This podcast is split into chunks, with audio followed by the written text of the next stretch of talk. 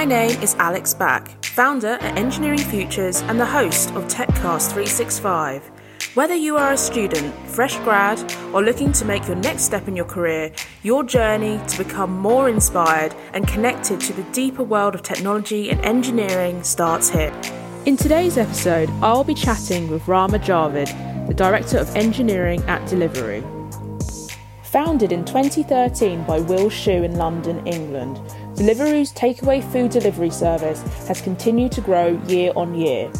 Due to its success, Deliveroo now operates in over 200 locations around the world and has recently announced plans to go public on the London Stock Exchange. Hi, hi Rama. Thank you so much for joining me on TechCast 365. Um, so, before we discuss your current role as a director of engineering at Deliveroo, uh, can you tell me where you began your career and how did you get into engineering? Uh, yeah, sure. Uh, so, thank you, Alex. Uh, it's great to be on this. Uh, and yeah, in terms of a little bit more of an introduction about me and how I got started in engineering. Um, so I, I, began my career um, in engineering uh, in, in, Toronto. That's where I grew up.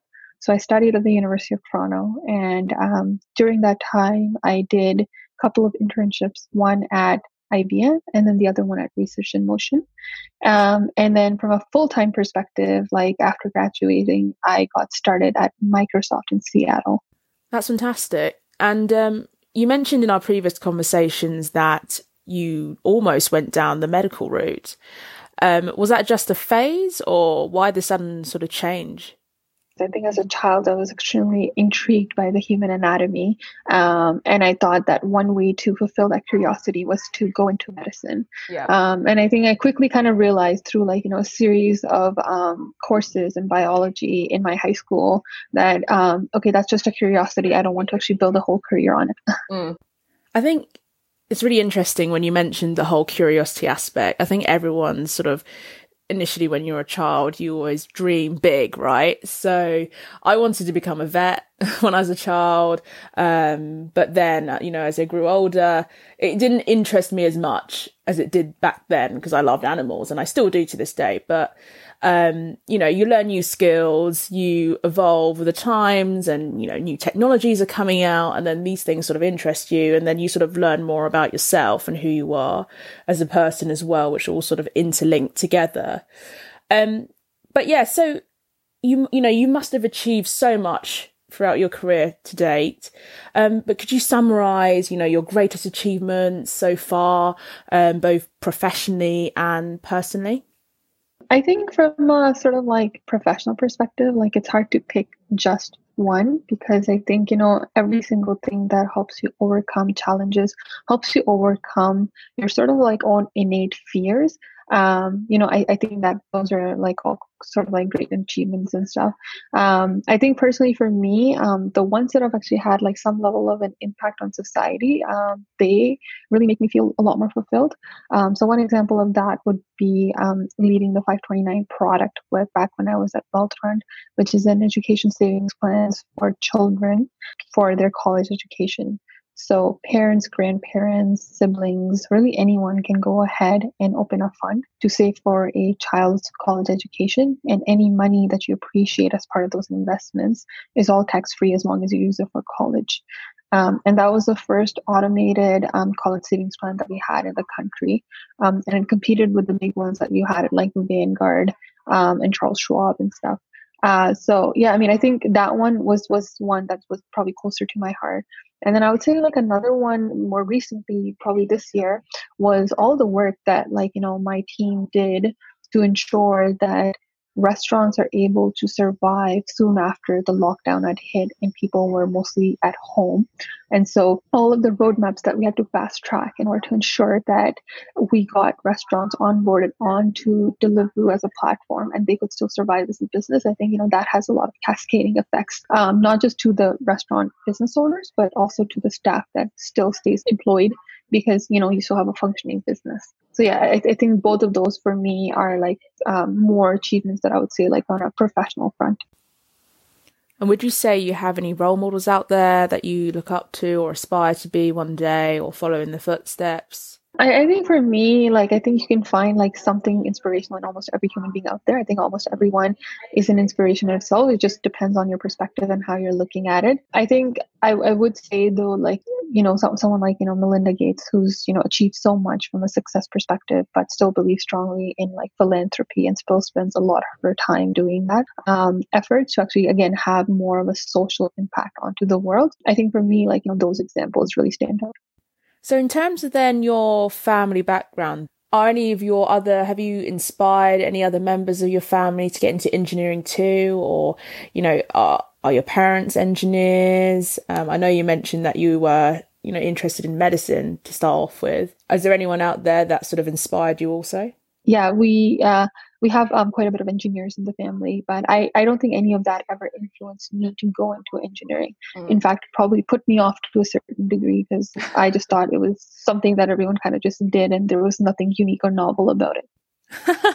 oh no. Well, you're in engineering, so you clearly didn't get put off. um, but yes, I'm really so your motives to succeed then. I've always been interested in people's motives. Um, what would you say is your greatest motive to get to where you are today for all those people out there who aspire to be in a place like yourself um, later on in life? Um, I think actually, honestly, for for a lot of human beings, and, and I would say for myself too, that would depend on like a little bit of your hierarchy of needs. So I would say when I started off, my motivations um, were probably to get like you know a good paying job, and then it was about that specific role or that title that you really wanted. Um, but I think you know I'm probably at that phase now where my motivation is more about the impact that I have right like the impact that i have with the people that i work with um, my own growth right so how my how like if I'm able to grow both personally and professionally through my experiences, and then the impact that I have on society. And I think, you know, um, the bigger I can be uh, getting, like the bigger of an impact I can make there, I think that's a stronger motivation. Yeah, 100% agree with you with the whole sort of, um, it's in relation to your needs.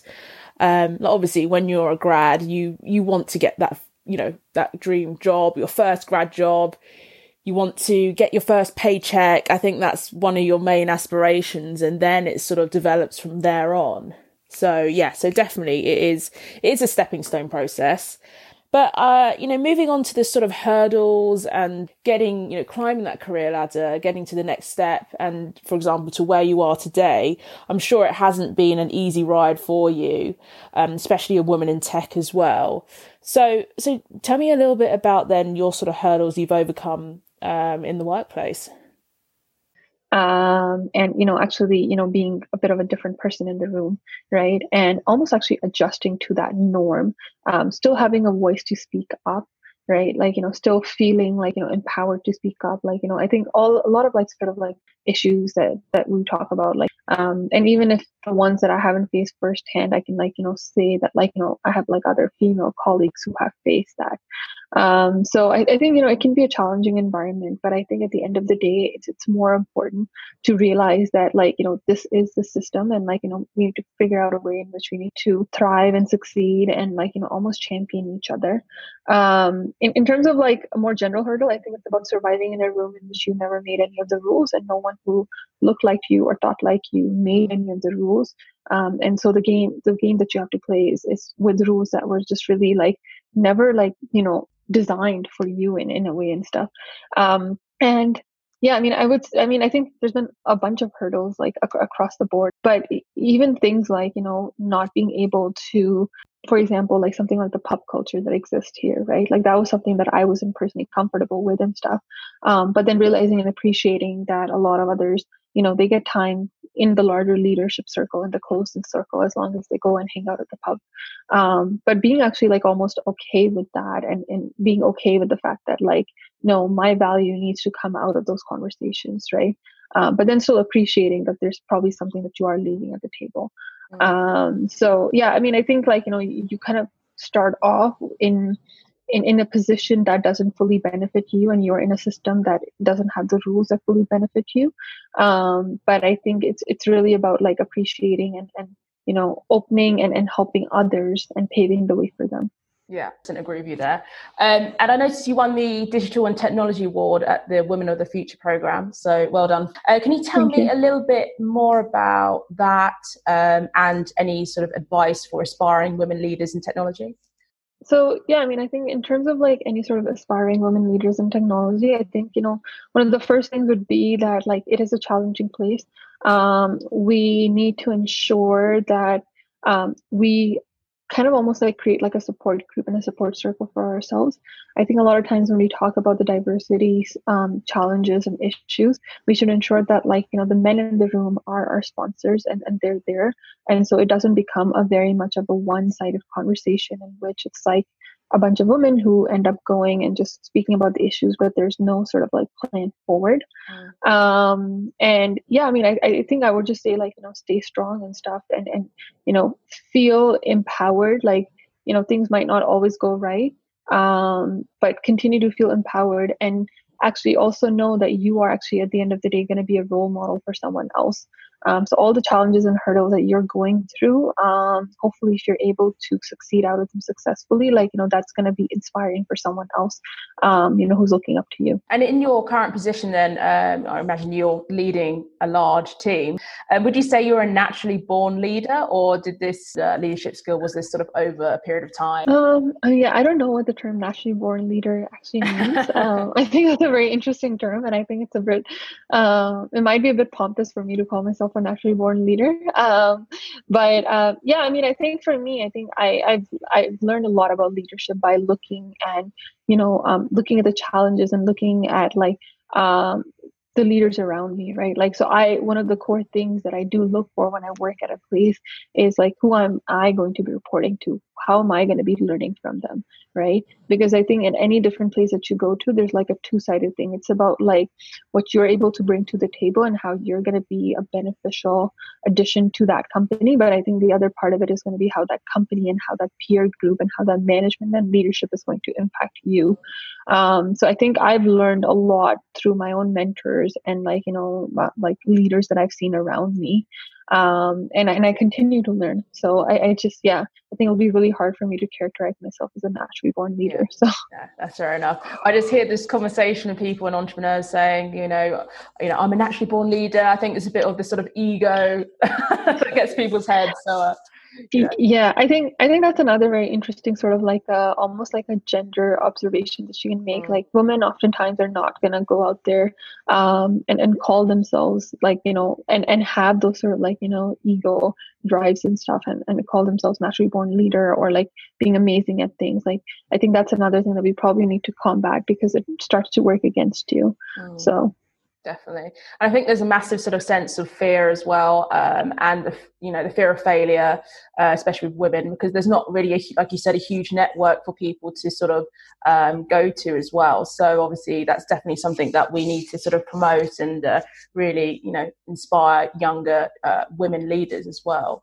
Um, so. Yeah. Moving on to obviously the big topic of gender diversity and inclusion, um, so I was looking up some research. So uh, WISE campaign, so stats from 2019 state that women are currently making up only sort of 24% of core STEM workforce.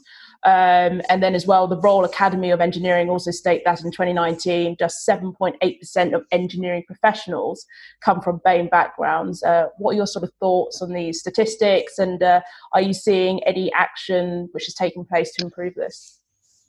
Um, I mean, I think the, the statistics effectively reflect of how it is in the industry, and I think in a lot of places it might be a lot less um, than those statistics as well.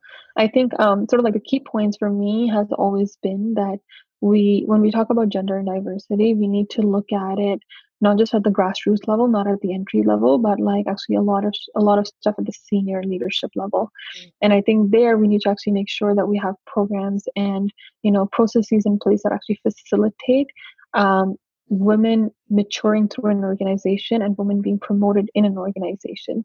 So I think a lot of times what, what you would find with companies is that they try to like almost um, like uh, just like rubber tape a problem by hiring external talent in leadership and you know that's that where it's it definitely is still challenging for anyone to actually progress in, in the actual system itself. So I think, you know, the more examples we have in which someone who started off at like, you know, a very junior level and then is able to progress to the top, I think, you know, that's a very good success story. Um, because otherwise, if you just hire externally and you're not actually addressing the core problem, you're just doing like a quick fix to it. And in fact, you're actually introducing more people who are then going to be involved in that challenging situation and challenging society, like challenging environment and organization. And I've seen that kind of like firsthand in which like, you know, an exec was hired and they were like a female exec, but they were just not able to thrive into the system because there were just challenges in, in it existingly. So I think one of that is like, you know, is extremely important. I think what that also does is like the more women you see at the top, the more women you see at senior leadership level, that actually creates a lot of inspiration and success stories for people to look up to. So if you are feeling like I've had it and you know I can't go on anymore, if you do have those examples to look up to, then like you yourself are almost in a way like able to tell yourself that like, okay, I can make it, I can succeed because look, someone else did too, right? Rather than if you just because I think one of the other sort of um, statistics or like you know the more sort of things that I've observed is that like you, know, you get women to like the mid-level leadership, um, but then they start to just taper off, right? And that happens for like a lot of various reasons. Um, one of them is even actually like something like maternity leave, right? Where women go off to maternity leave and then they come back six months, eight months, whatever that timeline may be. Um, and then the workplace has just drastically changed because tech moves so fast, mm. right? Um, and I think we need to actually like, you know, normalize that level of leave. Um, we need to share that leave between both parents. Um, and we need to actually really ensure that we're facilitating a path back for women into the workforce. Because then a lot of times they have a competing constraint of like, well, do I really want to come back and start over from like somewhat of a scratch, you know, surface? Um, or do I just go back and focus on like, you know, other things in my life in which they actually have other things going on? Mm. So I think, you know, those are like, you know, really the things that we need to like really, really focus on and, and make sure that we have a plan forward for those. Yeah, that's so true. Well, that this is the whole sort of purpose of this podcast to try and inspire and educate people into careers in STEM. Um, but you know, you've you've ed- been educated in Canada. Um, I'm just wondering whether you know if there's well, if if there's any sort of big difference in the education system out there and in the UK, and you know whether you know we can all learn from each other to try and sort of close this skills gap that we're sort of living in at the moment. Um, I think I would say, like, just in terms of the education system, I think I was just quite surprised to just find the level of different tiers of education that exist. So there's state schools, there are private schools, there's public school. I still don't have it completely right because I think it's a bit flipped from like the states and stuff. Yeah. Um, and I think, uh, I think I feel like sometimes these different tiers can like almost perpetuate a stronger class system um, that actually probably doesn't exist to like you know a certain degree in the states or Canada, which is where I grew up. Um, so there, like you know, you would only have like public schools where most people would attend. You would have like maybe like some elite class going to like you know a private school, um, and and that would be like the majority of it, right? But you could still succeed very well into the system um, by going all your life to a public school. Whereas I feel like here, um, it it's almost a bit of like it perpetuates itself like you know if, if you go to a certain school then it really sets you up for success um, versus if you are not in that environment and in that school and stuff. So i haven't actually gone into any of that system itself here because i've only moved here in the last two and a half years. Yeah. um, but just noticing that um, I, and i think having like a very multi-tier system um, I, I, don't think it, it really helps you set up um, more of an equal society uh, with equal opportunities. And um, for those who are looking to go into tech, you know, um, and especially now because of lockdown and COVID and things like that, you know, there's uh, people can upskill, learn new things, if they want to change their career direction.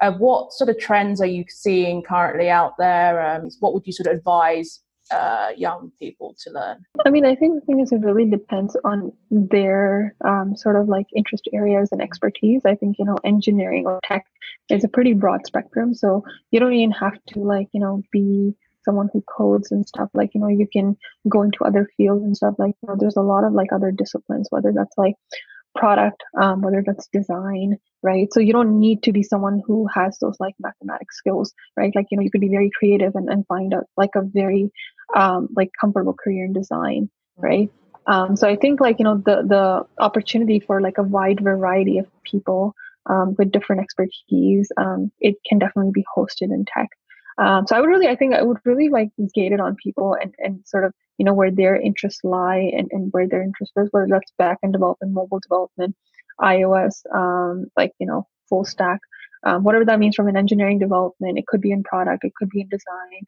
yeah. it could be on content right um, i would say though like particularly on engineering i think it's actually quite interesting to see how much things like machine learning has become more and more prevalent um, and i think it's probably become probably going to become more and more of a staple of like what you need to know as a computer scientist, right? So mm-hmm. similar to like, you know, how years ago before you graduate, you needed to ensure that you have, you know, understanding of like distributed systems and databases and, and all of those things, all those concepts. I think machine learning is gonna, if it hasn't already, yeah. um, gonna become one of those norms in which it's not a specialization. So I presume you're remote working at the moment, um, obviously with the current climate with COVID.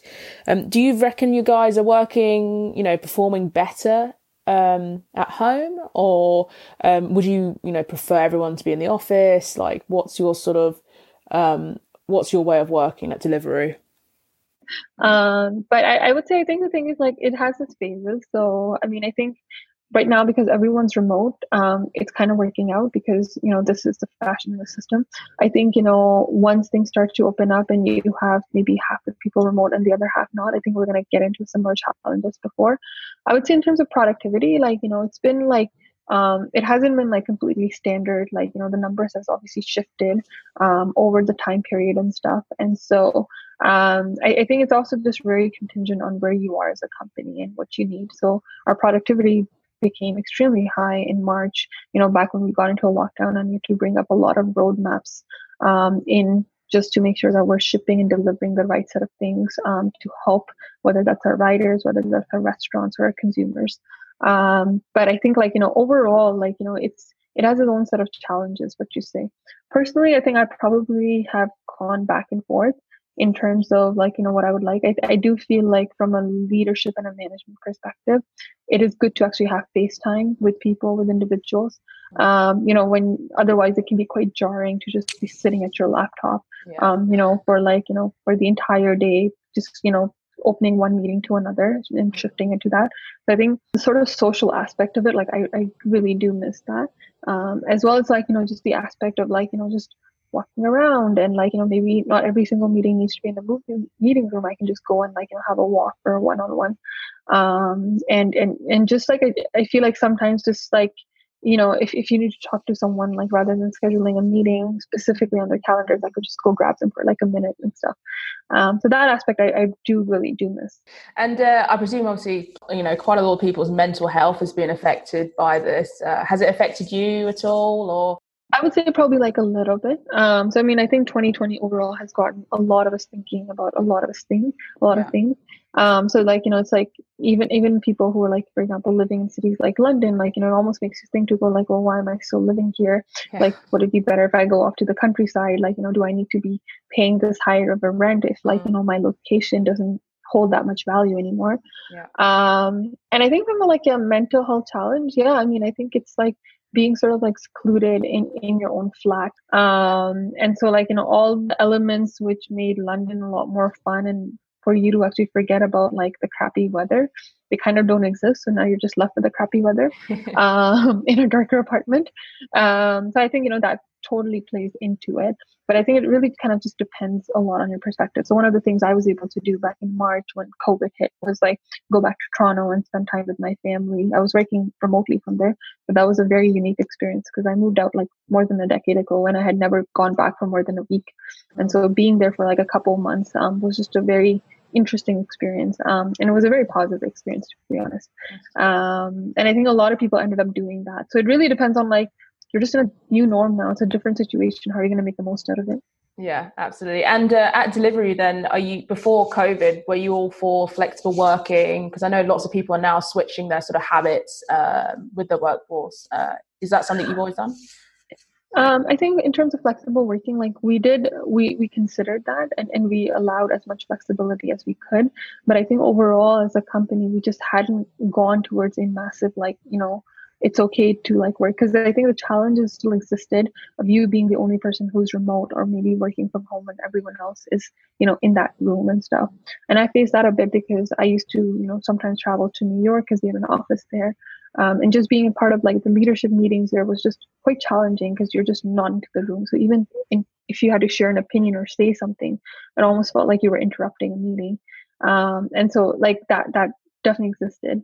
Um, I think now we're probably like with a lot of companies, I, I think working remotely has almost opened up the opportunity to figure out like how are we going to make this work for everyone right given that some people might be in the room some people might not be in the room mm-hmm. um, so i think there's just a lot more thought given to all of this right now and a lot more importance given to it as well so to summarize then um, what sort of final advice would you give to like students who are you know the job market isn't great at the moment but what sort of advice would you give to them grads and young professionals to take away from this podcast um, I think probably one of the biggest learnings for myself has been um, being a bit more open to experience. Sometimes you have it in your mind of like, I need this job and I need this role and I need this to happen. And, you know, X, Y, Z things are going to make me happy in life. And if I get, and until I get them, I'm not going to be happy. I think, you know, if, if nothing else, even 2020 has ex- taught us to be how unexpected life can really be. Um, but to actually make the most out of like the situation that you're in right? So yeah, you might have graduated and you might not have landed the job that you had wanted. Um, but yeah, be open about the opportunities and experiences that you have and see what you can take away from that and see and just allow that to like let you grow and impact you as an individual and as a human being. Um, because I think the more amount of sort of like diverse and unique experiences that you have, the more um, open-minded and like you know the more you grow as an individual and as a person. Well, thank you so much, Rama, for today. Um, it's been really insightful, and I hope people have, you know, taken away some really key tips and uh, inspiration from this talk. So, uh, thank you so much. Thank you, Alex. Like, share, subscribe, and review this podcast to get others inspired in engineering and technology. To find out more, go to engfutures.com. Join us next time on TechCast 365 with me, Alex Back.